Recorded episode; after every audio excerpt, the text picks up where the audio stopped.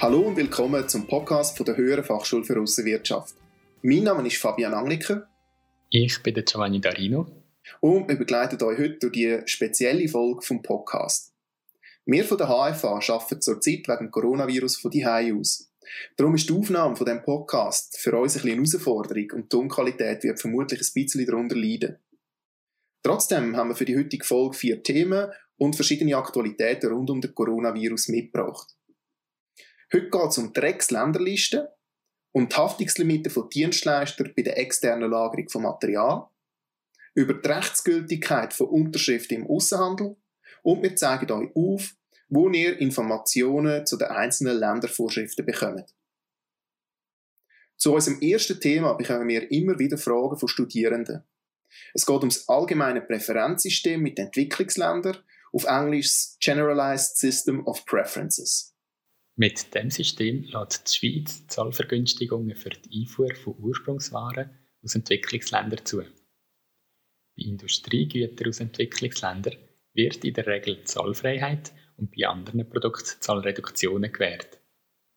Für Waren aus den am wenigsten entwickelten Ländern, den sogenannten Least Developed Countries, gilt die Zollfreiheit sogar für alle Güter. Damit man aber von diesen Zollpräferenzen bei der Einfuhr in die Schweiz profitieren kann, muss der Lieferant den entsprechenden Ursprungsnachweis vorlegen. Bis Ende 2016 ist das Ursprungszeugnis Form A der gültige Ursprungsnachweis für Sendungen mit einem Wert von über 10.300 Franken. Gewesen. Ab dem 1. Januar 2017 ist aber das neue System von Ursprungserklärungen für REX, also für registrierte Exporteure, eingeführt worden. Die neue Ursprungserklärung wird Statement on Origin, kurz SOO genannt, und ersetzt das Ursprungszeugnis Form A. Die Entwicklungsländer haben ab 2017 auf das neue System umstellen, aber nicht alle Länder haben es gleich schnell umgesetzt. Es gibt darum auch heute noch Entwicklungsländer, die die Form A als Präferenznachweis ausstellen dürfen. Welche Entwicklungsländer welchen Ursprungsnachweis dürfen ausstellen ist in der Ex-Länderliste der eidgenössischen Zollverwaltung ersichtlich, wo wir euch in der Podcast-Beschreibung verlinken. Die Registrierungspflicht für Exporteure aus Entwicklungsländern gilt für Sendungen mit Ursprungswaren im Wert von über 10.300 Franken bzw. 6.000 Euro. Der Ausführer muss die Registrierungsnummer, die sogenannte REX-Nummer, in der Ursprungserklärung angeben. Die REX-Nummer muss zum Zeitpunkt des Import aber auch gültig sein.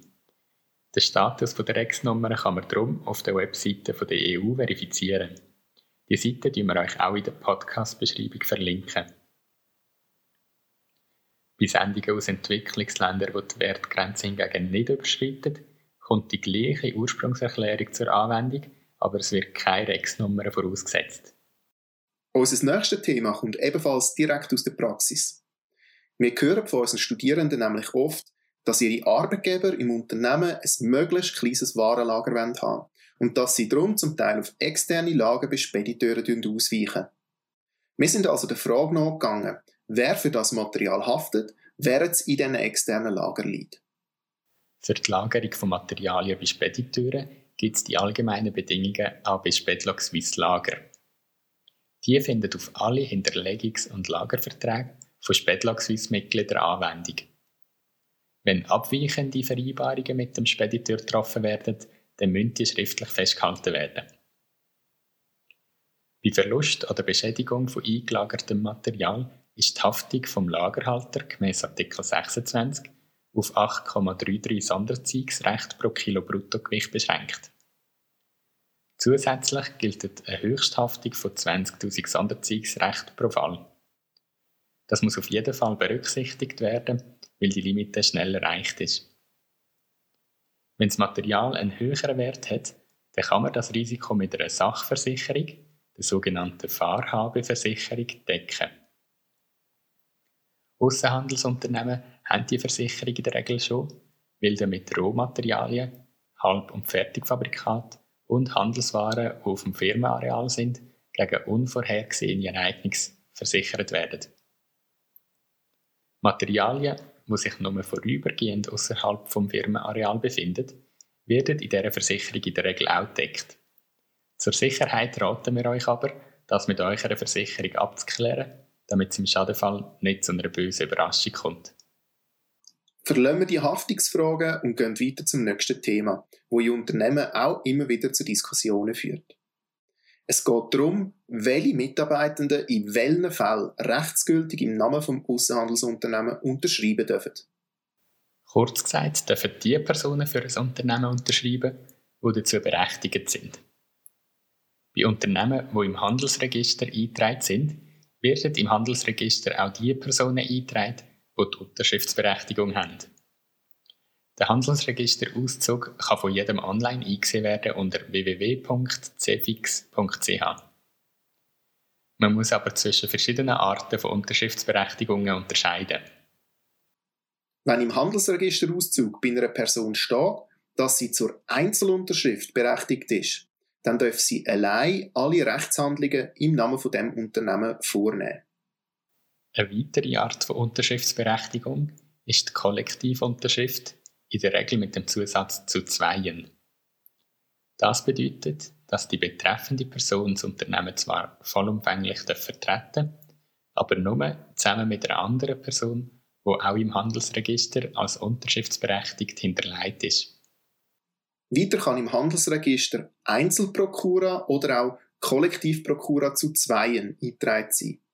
Der Prokurist hat grundsätzlich die gleichen Rechte wie ein Direktor respektive ein Geschäftsleiter, außer dass er kein Grundstück veräußern oder belasten Beim Unterschreiben setzt der Prokurist die drei Buchstaben PPA vor seinen Namen. Der Direktor oder Geschäftsleiter muss auch im Handelsregister eingetragen sein.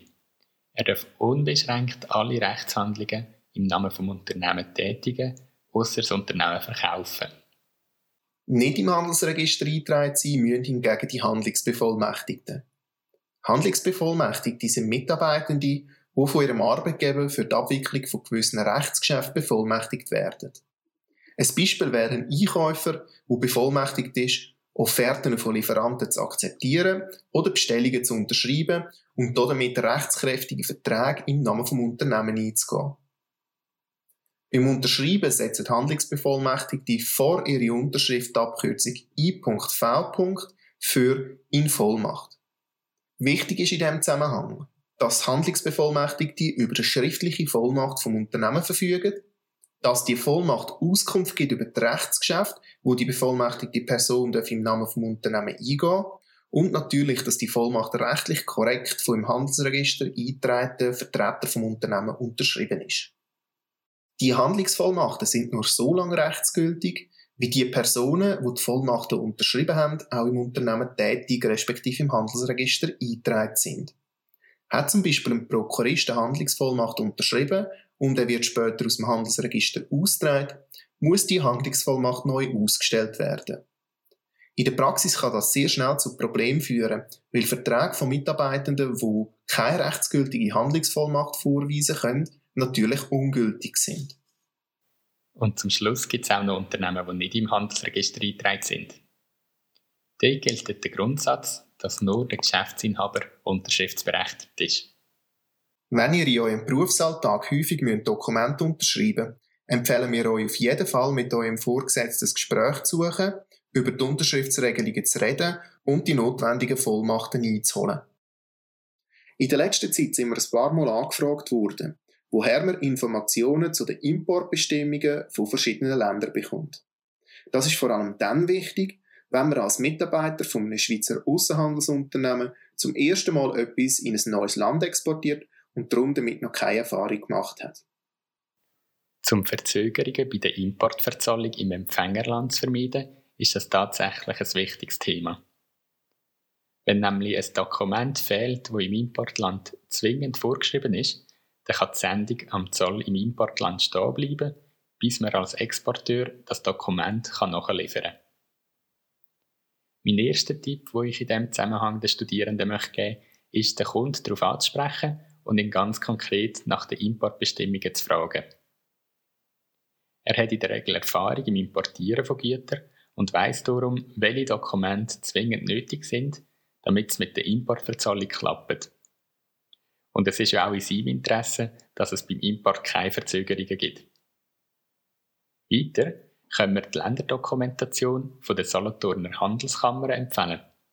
Dort sind die wichtigsten Informationen über die erforderlichen Exportdokumente und Einfuhrvorschriften zu über 230 Ländern zu finden.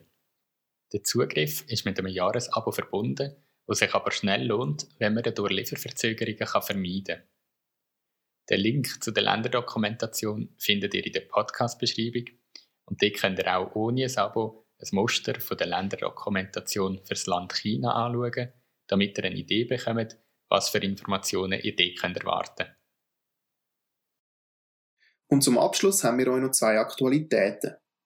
Die eidgenössische Zollverwaltung hat letzte Woche bekannt gegeben, dass aufgrund der Coronavirus-Situation bis auf weiteres auch digital ausgestellte Warenverkehrsbescheinigungen und Ursprungszeugnisse respektive Kopien von diesen Dokumenten für die Präferenzveranlagung im Import Gültigkeit haben.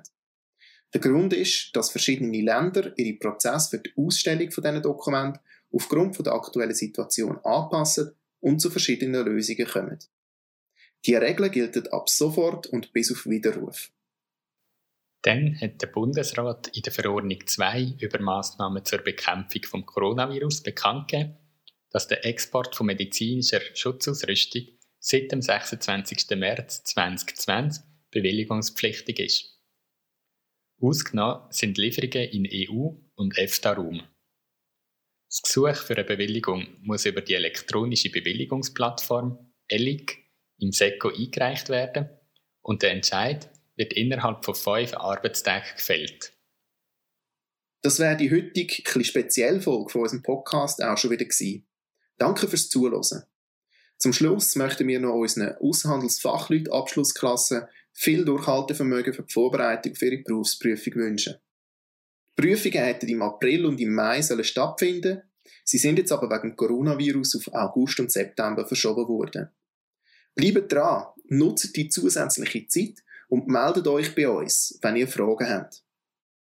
Die nächste Podcast-Folge findet ihr ab dem 6. Mai 2020 auf Soundcloud und verlinkt natürlich auf unserer LinkedIn- und Facebook-Seite. Wenn ihr Themenvorschläge für den Podcast habt, dann schickt uns die doch per E-Mail auf podcast.aussenwirtschaft.biz. Wir würden uns freuen, die in unserer nächsten Podcast-Folge zu behandeln. Am Mikrofon verabschiedet sich der Fabian Angliker und der Giovanni Darino.